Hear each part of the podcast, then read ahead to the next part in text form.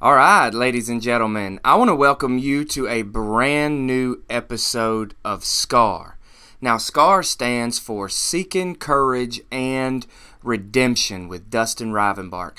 Now, we've got a great episode lined up uh, for you today. We have an amazing guest on the line today. But before we get into all of that, I want to give you the intent of the podcast, kind of the, the why are we here, so to speak. And we're here to work out our hardships, our tribulations, our issues in such a way that we can begin to unfold God's plan and purpose for our lives. Now, you may be listening and you may be thinking, but Dustin, why do I need to listen to Scar? And the truth is, guys, we all have stuff. We all have hardships, issues, trials to overcome, and if we allow them, they can even start to accumulate and even change the trajectory of our lives. Now, that's why you need to be listening to SCAR because here at SCAR, we have a safe place where we can all come together and share our wisdom, our hardships, our trials in such a way that we can help each other uh, figure out God's plan and purpose for our lives. So, with all of that being said, I want to introduce to you a brand new friend of mine, Mr. Roman Prokopchuk. Please say hello, Roman. Hey, thanks for having me on. I appreciate it. All right, I'm glad to have you. Now, did I get that name right? Jack, you got it. Close I enough. got it. Close enough. All right. That is an interesting last name, Roman. And I'm excited for um, our listeners to be able to hear a little bit about you and your story. Tell us um, the origin behind that last name and kind of where you're from. Yeah, so it's Eastern European. I'm from Ukraine. Um, I did a ancestry test or whatever ancestry ancestry.com. It came back like 97% from Eastern Europe, so I'm fairly certain I'm from that region overall. But Okay. yeah. So uh, I was born in 1984 in Lviv, Ukraine. It's a uh, 750 year old plus city. It's on the UNESCO World Heritage Site. It was uh, one of the cities kind of founded by uh, Vikings back in the day when they started kind of expanding um, which is interesting in terms of history. But um, I basically came over to the United States in 1990 with six other family members. Uh, Ukraine gained its independence from the Soviet Union in 1992. Obviously, with communism, there was a lot of religious persecution. Uh, I went to church with my family at Pentecostal church, and I think one reason we actually left was obviously uh, freedom in terms of opportunity, but as well as uh, religious uh, freedom as well, and not getting obviously thrown in jail or sent to labor camps or getting rights taken away in that sense. So came over here. Uh, I turned five the year we came. We came in March of 1990. Uh, my birthday's in August. I went to kindergarten, which was good because I got assimilated really quickly, learned the language, was able to kind of, you know, adjust and adapt. And uh, went to school here, uh, went to Rutgers University, interned with the Secret Service, held the top secret federal clearance, graduated when the uh, economy basically tanked in 08. Uh, so couldn't find a job, got an opportunity to pivot into digital marketing, took that opportunity, have been doing it for 13 years. Founded an agency, worked with a lot of Fortune 500 clients, clients across the board, and basically self-taught and needed a mission to, to learn something and, and take it upon myself. Uh, other than that, in my personal life, my wife and I uh, got married. When we got married, we were looking into starting a family, and um, in the last three and a half years, we've experienced five miscarriages. We spent about $100,000 out of pocket on infertility treatments, two of which happened on back to back Christmases, which is, you know, a tie in for Christmas now for all time that, you know, you kind of think back to it. And that journey led us to thinking about becoming foster parents. Wow. So we thought that would be another way to start our family. We're technically designated foster to adopt, which means if we have a child in our home uh, and the parental rights are terminated of that child, the, the Division of Child Services would come to my wife and I first to see if you know it's a good fit if we're able to adopt.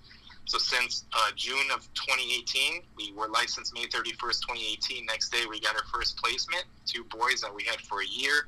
that we thought we were going to be able to adopt, but they ended up getting reunified after a year because the the the facts in the case can change overnight. You know, the mom did everything that she needed to do, so we're proud of her, and the kids are taken care of and well cared for now. We've you know touched base a few times and actually got to see them a few times, and really offer to be a resource for any kids that go back if the biological parents need help or financial or food or come over for a Sunday dinner. We're always you know have our doors open. But since June of 2018, we've had 25 children in our home. Wow. Currently currently five children under the age of three and a half. So two three and a half year olds, a 15 month old, a 12 month old, and a five month old. Wow. So let me just pause a second, Roman. Uh, for my listeners, he said all of this, he unloaded so much here in a short amount of time that I don't know if you caught all of this. Let's let me let me just kind of hit some highlights here. So you were an immigrant from Ukraine, came over due to uh, religious persecution. You came over to the States, grew up here, even became, uh, through coming to the U.S. with a family of six members living in a two bedroom, you managed to intern with Secret Service. You became a self taught digital marketer, okay, who in turn worked with Fortune 500 companies um, had five miscarriages, sparking a passion for um, fostering, and you now foster 25 kids. Is this correct? Yeah, and also, I guess in college, I was thinking about going to the Marine Corps because um, if you have a college degree, if you have a bachelor's degree, you can go in as an officer. You can get an officer commission. So I was training for that junior year to go down to Quantico, do that, and get a, a commission as a second lieutenant, which I believe you get a command of 40 uh, soldiers or Marines under you.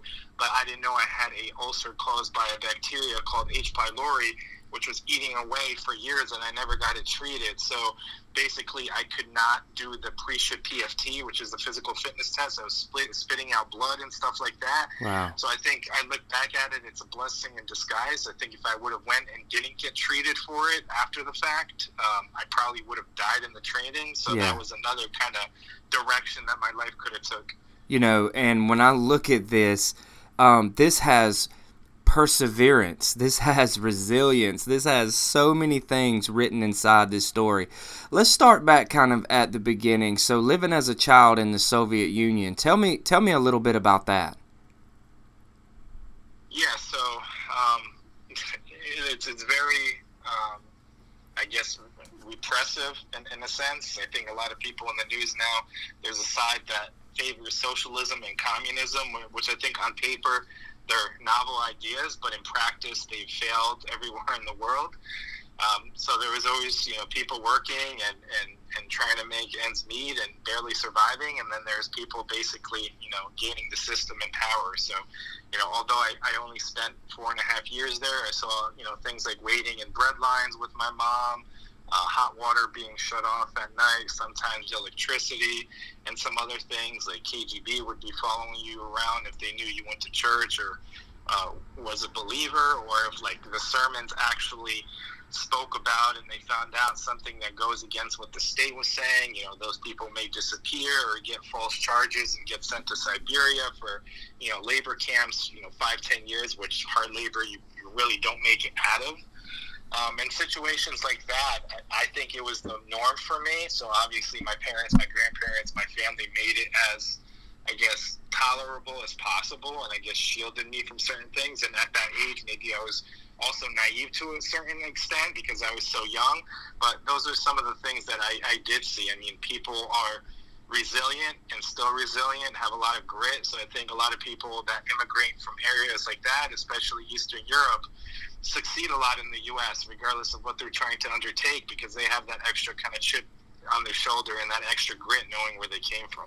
Yeah, and, and being a first immigration um, or first generation immigrant, um, I you know, you can actually um, you actually get stories firsthand too for the experiences you don't remember. So it's not like this is something that was stories passed down generation to generation. Like this was you, this was your mom, this was your family that that came over, and and so this this memory can can be um, you, you, know, a lot of times when we get told about our history, it's a lot different than actually living out our history in the same generation. And so, uh, big ups to, to you, you know, being courageous enough to just take that journey. And even though you were a kid and you were brought, just your family's will to just to break away from that and find religious freedom and all of that is is just it's so huge. Now, there's actually a story that's kind of um,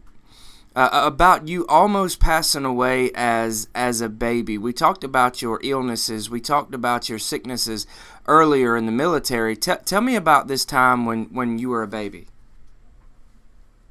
Yeah, there was. A, I know there was a time when I was. I mean, in my first year, I, I got sick, as I hear it told, and I stopped breathing for a time. I turned, I guess, blue or you know, very pale, and you know, they were rushing me in the ambulance, and then know my uh, my mom and my grandparents were telling me, you know, people were praying for me and praying for me in that moment, and you know, I'd like to think of it as you know a miracle, or as a result of that prayer, I kind of came to and made a full recovery. So you know, I theoretically could have passed in my first year of life as well. You know, and, and one of the reasons I really wanted to brought that up, that that or bring that up, that resonated with me just about the brevity of life, just about um, you, you know, my wife and I losing losing our daughter, Callie Grace, to, to Potter syndrome. It was uh, one of the hardest things I've ever experienced in my life because you have these plans and these dreams and these purposes for our children, and and and in in a vapor in in an instant. Um, you know those things cannot turn out the way we had hoped. So um, just kind of wanted to kind of wanted to touch on that a little bit as we go into your childhood. We soon discover that that you've got an, an absent father uh, or an abusive father that that was never around. Um, tell me a little bit. Tell me a little bit about that growing up. How does that How did that feel? What What did you find out uh, in that journey? Yeah, I mean, so I found out over time that he's pretty much a narcissist. So he looks for, um, he only does things if he gets a benefit out of them or does things for show. Like if we were in public, he would kind of, I guess, front that he was a good dad or go to events and stuff like that and go to church um, just to go to church to kind of keep up appearances, if you will, um, and not necessarily live what, you know, he was really portraying he was abusive. You know, he, he was physically abusive to my mom, my grandparents on my uh, mom's side, my aunt. So I witnessed him like throw my mom down the stairs with pregnant with my brother. Then the doctor said, you know, there'd be a chance of my brother being stillborn, which luckily, you know, thank God that didn't happen. He actually ended up graduating from Columbia University with a master's degree from Praise God. school. So it's you know a complete different you know path. But it was one of those things where I also told myself that if I grew up, I would change. I would take a different path because people talked about like quote unquote generational curses or breaking like you know a, a, a habit where you know their parents may be let's say were alcoholics or were in drugs and then their their their grandparents and so on and so forth. So like even at five, six, seven years old, I made a conscious decision and told myself when I grow up, I have biological kids or kids in my life, I would be present and treat them and, and portray a lot a, a, different view in terms of being a dad and fatherhood and that's obviously how it led and how I treat you know the, the, children in my home currently. But yeah, he was he was a present, like he was there but not there. So like he, he would keep up appearances. He would never like really be there or a parent or be a father or a role model. My, my grandfather really stepped in and filled that void for me in terms of seeing how, um, you know, a man's supposed to act in terms of like his wife, his kids, those around him, and just be kind of like a, a pillar of my family. So that was my main male uh, role model. Uh, my dad also, there was a lot of infidelity and stuff like that. So um, my mom actually got a divorce in 2008 finally because I think the only reason she stayed together with him when we were younger is because you know for the benefit of us because I think she brought that up in terms of him being abusive and she can't be in that situation anymore and you know him being not faithful. And he basically said, all right, well, I'm either going to get custody or I'm splitting the kids up. And she didn't really want that life for us. So she kind of, I guess, lived through that for an extended period of time more so than she, you know, had to because he didn't change over those years. I think he even got worse. And um, yeah, she in 2008 she finally, I guess, got a divorce. I think one reason from the year of uh, 18 years old to really now, other than the pandemic, I really worked out really heavily in terms of weight training. I think I subconsciously did that to like protect those around me and be, I think, as as I guess physically dominating and, pr- and prowess as possible, just for the simple fact that you know I was you know a child and was not able to do anything in the situations where you know my mom was getting and other family members physically abused. And in 2008, you know when my mom finally kind of had enough and got a restraining order before she threw out my dad out of her house, like he kind of got in her face, and I got kind of back in her his face and said you know, you, you you were doing this when I was younger, and like try to do that now because that's really not going to happen, and yeah. I'm not going to allow it to happen. So yeah, my dad was never there. I mean, he's never really come to terms or even apologized. I mean, I like I think it's important to not hold grudges and forgive, you know, people that may be quote unquote your enemies or do you wrong and not harp that or carry that. And I forgave him, like I forget, like I forgave him, like in terms of praying about it, and you know, to God and stuff like that.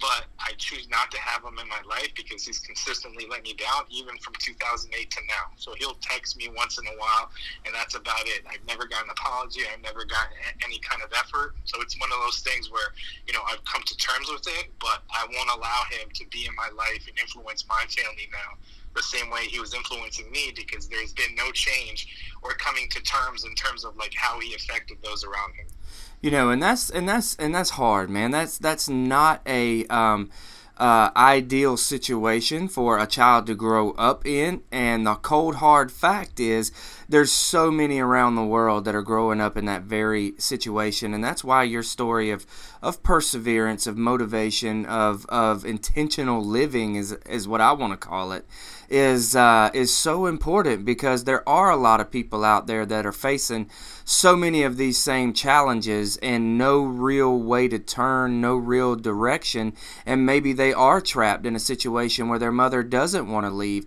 Uh, one of the most beautiful things in the world is a mother's love, and sometimes uh, that love and that mama bear protection can cause a mom to stay in a situation just like you said. Maybe it wasn't a healthy situation at all, but she felt like um, she didn't want to bust the family up, like it was better uh, together. And, and so, anyway, kind of moving past that, how was the financial situation growing up? Like, what did your parents do when they moved over here from the Ukraine uh, and growing up through high school and all of those things?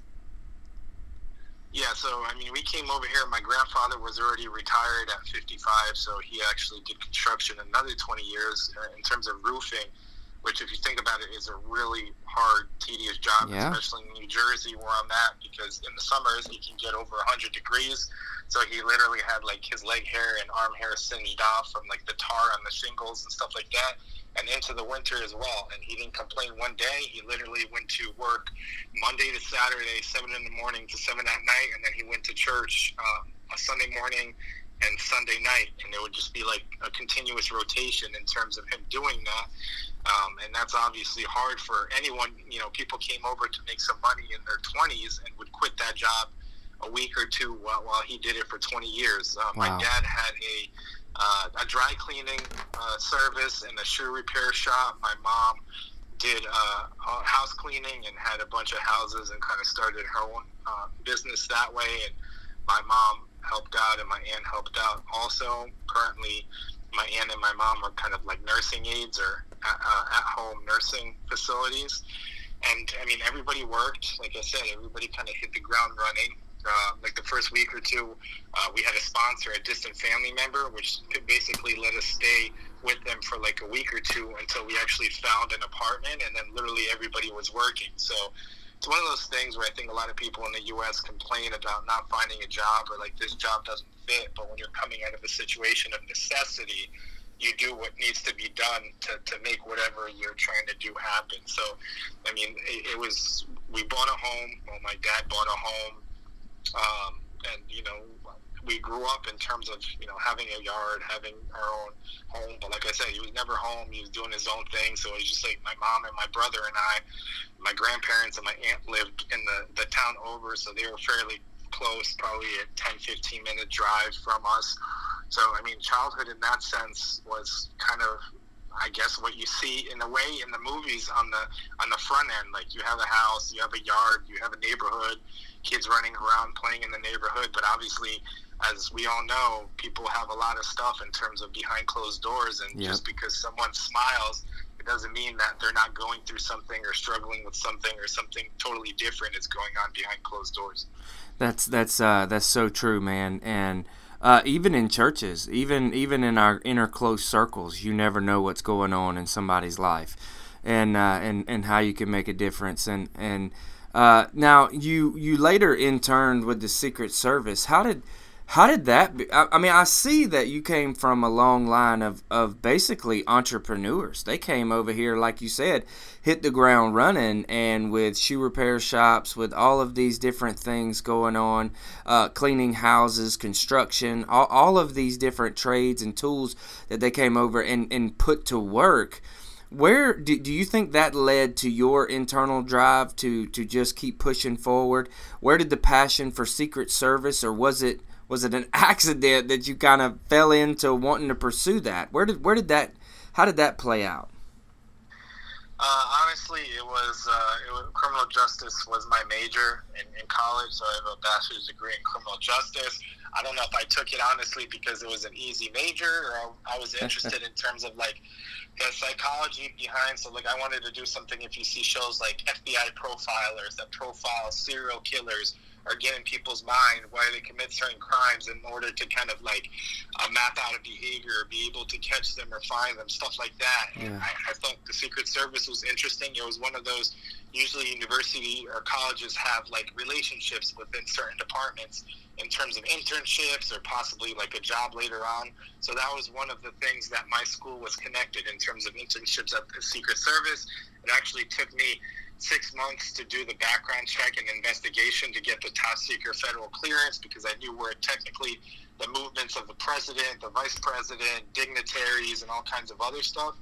And my internship was on the counterfeit currency squad. So ah. a lot of people don't know the Secret Service is responsible for protective duties, which is what people see, but they're also twofold responsible in terms of doing investigation for different counterfeit currency crimes in terms of kind of the Federal Reserve as well you know, um, and I don't want to go off on a preaching tangent here just yet, but talking about the counterfeit currency, you know, um, I've often been told that uh, the best way to study counterfeit currency is to study the real thing. Is that have you w- w- was that the basis of your of your training? Kind of studying real bills over and over. Study study the real thing in order to identify the uh, in order to identify the faults. Well, yeah, counterfeiters counterfeiters don't necessarily know. There's like like probably a hundred different distinct things that are put into each bill that no one really sees, but mm-hmm. it's like a defining factor. So like the the common common things you, you see uh, sometimes if you look at a bill, you see metal fibers. Uh, blue and red. Yeah. You see the water note that has to match. Like if you have a black light, there's a strip in between each uh, denomination and it turns a different color. So there's there's things like that. But even if you look deeply into uh, pictures, like let's say there's a, a lantern or a lamp post, some maybe a line isn't connected in the actual lamp, but people connect it in the counterfeit, but they don't know about it. So each each reel, like you said, um, Bill has like a whole book in terms of like going through a sequence and seeing like when it cancels out. But there have been a lot of good counterfeits out there. Obviously, there's been some that I've gotten that are completely bad. Like people print on a inkjet printer. Maybe they're drug addicts and they, they print like five dollar bills or ten dollar bills. But a lot of the times there's you know stacks of you know hundreds. And my job as an intern would be to kind of categorize and classify them and really look at them to begin with. Obviously, somebody may look at it also but really look at it to begin with if you know it's actually a case or not because sometimes there, there was like secretaries let's say at like car dealerships that got got a stack of fresh hundred dollar bills and because they were so like fresh and crisp. They may have thought that they were like fake, like kind of like monopoly money because they were so new. So I would get like a stack, maybe five, ten thousand dollars, because it, it, basically a business sends a form. Every business gets a form, and you basically fall into a field office. The field office I was at was the Newark field office in New Jersey, which was actually in Morristown, New Jersey. Uh-huh. And all the all the businesses and companies that fall under it would, if they have a case that it looks like counterfeit currency, they would attach the bill or bills to this form and send it over to the office, and then I would obviously get it and classify and categorize it into the system and do kind of initial uh, primary review. You know, that's so cool to me. Uh, I've even heard that used in an analogy while preaching where they talked about, you know, if you want to study counterfeit, uh, counterfeit God, or if you want to uh, uh, counterfeit, you, you, know, gospel, the fake news, you know, uh, study the real thing, study Jesus, study God, and and really, you, you, you know, the Word of God, and, and, and all of that, and and that could better help you uh, uh, in, in, your journey of figuring out, you, you know, what's what's right or wrong, so to speak. So I really, I really, really love that. How did you get from that into um, into digital marketing? Like, where where did that transition come from? Yeah, so initially I thought I wanted to go the criminal justice route, but interning with the Secret Service, seeing other things, and then as a result of the 2008 recession, really applying for jobs and none being open because state, local, and federal agencies froze hiring I saw at the Secret Service that basically you have to move around from post to post in your career. At one point, have to do kind of the Washington D.C. protective duty. So in terms of a family, that may have not been the most stable thing. And if let's say the field director of your office has like a grudge for you or doesn't like you, they'll send you to like the Anchorage, Alaska office or like Fargo where there's one other person and you really have to stay there for a few years and kind of rot your career away. So I didn't want somebody else to be in control really, but as the recession happened, I graduated, I was applying to a lot of jobs for months and months. I kind of got down and depressed, couldn't find anything. Mm-hmm. Really, the only thing that kept my mind clear and, and kind of positive was, you know, getting exercise, going to the gym, working out. And I met someone at the gym that I met before, and one day they were like, "Come out to my car, I want to give you something," which obviously could have went several directions in terms of the conversation. But I said, "Why not?" Uh, I did that, and they opened up their trunk and handed me a packet about search engine optimization. And they said, basically, read this packet. It was about 50 pages.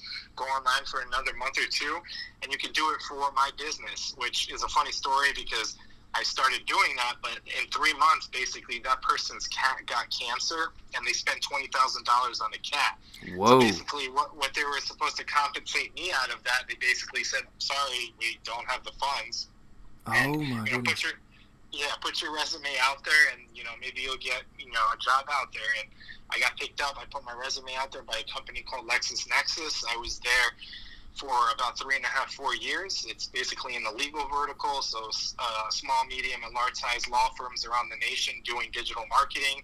Eventually, I had a elite portfolio where all the clients that spent hundred thousand dollars or more with the company. So I was managing about uh, seven figures under under me in terms of search engine optimization and social media, and then I kind of moved and worked at a bunch of other agencies in director roles, worked with more bigger clients like Purdue Pharma, CSL Behring, Boehringer Ingelheim in the pharma life sciences space, KPMG in the financial services, as well as other other things. And then in, in 2012, I really saw that I could basically do that for myself and started an agency for myself. So in all of this, you you're developing this entrepreneur mindset. You are developing this, and, and I'm sure a lot of it came from your background and and just uh, uh, watching so many of your family work and move and push on and all of that. But but also you're you're a follower of Christ, and and I want I want you to just let's let's kind of unpack that for just a second and how um, how that looks in your entrepreneurial journey, if you will. Yeah, so I mean, like I said, I was born into you know a you know born again, or you know in that sense we I guess it was Pentecostal in that sense, but my grandparents uh, didn't grow up, I guess, with, with Christ, and they were kind of uh, Coptic Orthodox, and then my grandfather, and my grandmother accepted Christ, and then my mom and her sister were born uh, into that family and accepted God on their own terms. I think it's important just because you're born into you know Christianity or a, a believing family, you have to kind of obviously make that decision for yourself. Yes, so sir. I think I made that. Yeah, I think in junior high school, um, uh, high school, I made that decision for myself. I went to college. You know that journey. Sometimes you fall. Sometimes it takes you in different places. But Yep. as long as you kind of bring yourself or bring yourself back to the altar and kind of, you know, start focusing and following, I think that's all that you know makes the, the, the best you know sense in terms of what you can do. And you know i've had ups and downs in that journey. I mean i, I was baptized um, when i was in college. I've you know experienced different things. Sometimes the wrong influences wrong wrong crowds but you know tried to do my best in terms of leading uh, and living a Christ-centered life where people see and, and, and see Christ in me and my, my actions and experiences. So I think from a business perspective, and I think I'm like a heart-led entrepreneur. So I give without you know asking for anything. I'm there as a resource and really try to um, to really sh- shine a light and be a light in business because a lot of businesses cutthroat, people kind of screwing each other over, and try to have a, a biblical foundation how I look on business and how I treat clients and you know how I manage and, and handle relationships and networking and that kind of thing. You know, uh, you're dropping you're dropping us a whole lot of nuggets here that we can really uh, unpack for days on end. I want to hone in just a little bit. You talked about this heart-led entrepreneur. I love that wordage. I love that wordplay, and uh, and you're talking about how. Um, you, you know, businesses can be so cutthroat. Let's climb that corporate ladder. Let's move to the next rung, crush the little man, uh, get there by any means necessary, and how you want to step in as that light and show that, hey guys, we can be successful uh, without that. Hey guys, we can, you, you know, make some money and still be good people with good souls. Yes, we fall short. Uh, yes, we all um, uh, fall victim to uh, our flesh sometimes. We all have issues. But here's the thing repentance and recognizing that ultimately God is in control of our day to day lives and allowing Him in our day to day decisions and doing the very best we can. And when we don't know what to do, we just try to do the next right thing. Um, I love that mindset and, and, and I love that idea. And you feel like you're you're growing up in that Christian environment, um, kind of kind of I guess molded you and shaped you into that as an entrepreneur? Uh, yes, to a certain extent, but then like you get to a certain time where I mean, I've had I have a podcast. I've had people that were like kind of seduced by power and money and stuff like that when they got uh, a little younger. I mean, a little older, like in their twenties when they were still kind of young, and then matured or found their way out of it and kind of had a story of redemption. So I feel like it was a similar thing. I started gaining more and more knowledge, and it was one of those things where it was like, I guess mid to to uh, to late twenties, really chasing like promotions and, and money and stuff like that. And then I saw like focusing over to a heart led approach and mindset and actually leaving a, a legacy. I saw that you know you don't have to be kind of cutthroat and you know you're the only one that can see can, can succeed and those around you have to stay where they're at like you, there's plenty you know of stuff for everyone regardless of what you're doing and it's more impactful and I, for me personally like a, a better a more fun and uh, a better experience in terms of a journey to really like help others and bring others up because we can all succeed together You know, I, I, I agree. And at some point, you have to have, even though your childhood, and, and this plays on both sides of the fence. Maybe you were raised in church as a listener. Maybe you were raised in church and your family had you there every week. Still, I cannot get into heaven off my grandmother's faith. All right. At, at some point, I have to make that decision to grow in Christ and build that relationship myself. Now, maybe you were not born in church. Maybe maybe you came up in a rough situation, a rough home, rough neighborhood, rough environment, um, bad schools, all of those things. I want to tell you just the same we cannot get into heaven off of our grandmother's faith. At some point, we have to take responsibility and we have to dive into Word of God because the only way we can stand on the Word of God is to know what the Word of God says. Now, does that mean perfection? No, but through my imperfection, I am perfect because God told Moses, I am. I am. And so I just think those things. Um, really needed to come out and, and come to light at how at how your faith has impacted your journey. But before um, you, before we get too deep and too far, I have got to touch on something we we just breathed by earlier. You are a foster parent of 25 children, man. Tell me about this. Where did this come from? Yeah, so at this point, since uh, June 1st of 2018, we've had 25 children in our home. Currently, five at this time of this recording. So two, three and a half year olds, a 15 month old, a 12 month old, and a five month old. So the journey started in terms of trying to start a family, going through five miscarriages in three years, spending at this point well over $100,000 out of pocket on infertility treatments because insurance only covers so much with that kind of stuff. And uh, when we were going through that, we're still we actually may do another uh, uh, transfer next month. So hopefully we're praying for that, and we can you know actually conceive and, and the pregnancy goes well and naturally trying. But we thought that would be a a choice or a way for us to start a family because we're technically designated as foster to adopt. So if a biological parent loses or gets parental rights terminated, and the child is legally now in the system or like the ward of the state, we would be the first ones that the, the, the Department of Child Services would contact to, you know, possibly see if it's a good fit for us to, you know, adopt. So we we thought, you know, it was a great way to help kids at minimum, you know, at maximum if the opportunity arose, which, you know, I think offline we spoke about our first placement we were licensed the 31st of May. June 1st, we had two boys dropped off at our doorstep, and it was like just learn on the job. You know, we never had. We, I mean, we've had nieces and nephews over for weekends and extended period of time, but it's like here, here's a child, take care of them. Mind you, each child is coming with their own baggage, things that they've seen, that they've experienced, how you can make them better, how you can help in the healing process and anything else, have them feel safe, comfortable. A lot of them have food hoarding issues because they were malnourished or neglected in terms of you know being fed or medically uh, neglected as well. So like all these things are in consideration because each case is different, coming from each different situations. Kids need therapy.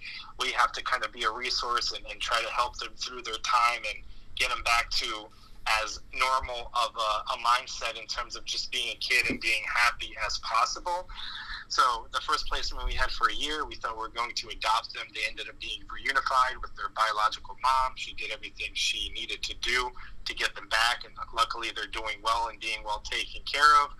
But you know, unfortunately, that's not necessarily the case in each each case. But it's one of those things where you do something or before you do it you kind of have self-doubt or you're scared to do it because i think humans or are creatures of habit. So when you introduce something new you, you start second guessing it and you know why you have to rock the boat? You have a good life. Why do you need to you know invest your time into taking kids? You know some some of which situations are kind of crazy but it's been a blessing so um, I have a sister-in-law. My sister-in-law and, and brother-in-law they they foster uh, three kids right now, and they have three kids of their own. And I've seen um, some of the the ups and downs, and and and some of the uh, uh, great side of fostering and the harder sides of fostering. I, I, just I gotta ask you this: What is the living situation in your home? Do you, are you do you do you do like bunk beds? like like I mean, I'm just all these things pique my curiosity. What does that look like for you? And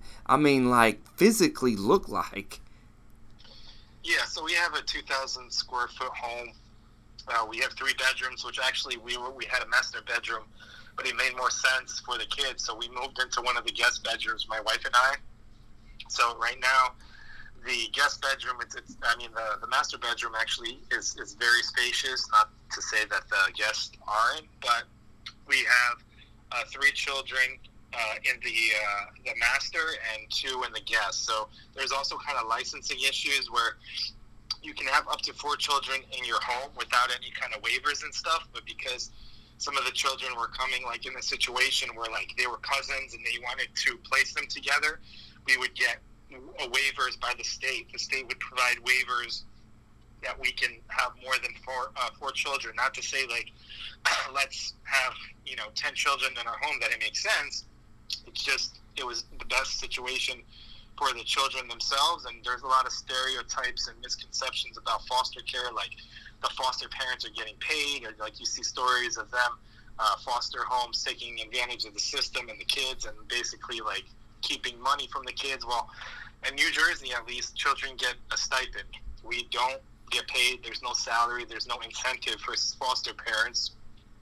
Children get a stipend that's supposed to go to clothes, uh, food, uh, different other activities. Obviously, when in-person activities like sports and uh, trips and different things in terms of like toys that they want. So that's supposed to go to that.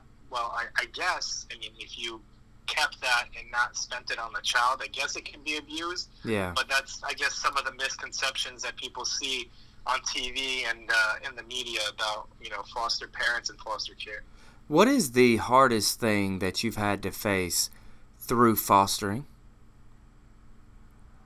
Well, I think that first experience of having children for a year and then being positioned as we'd be able to adopt, that was the storyline that we were presented to begin with. So we were going into it with that mindset. And then after a year, saying goodbye, obviously, like being sad and, and down for, for weeks after that, and really each case is like knowing knowing that kids that you love are somewhere out there, Mm. but maybe or maybe not. You don't know. You can't help them if they don't reach out, or the biological parents don't reach out, and you don't know if you'll ever see them uh, again or you know or interact with them. Like obviously, going through five miscarriages is hard and, and traumatizing, but you know we know that you know those children that you know would have been born are in a better place and in heaven.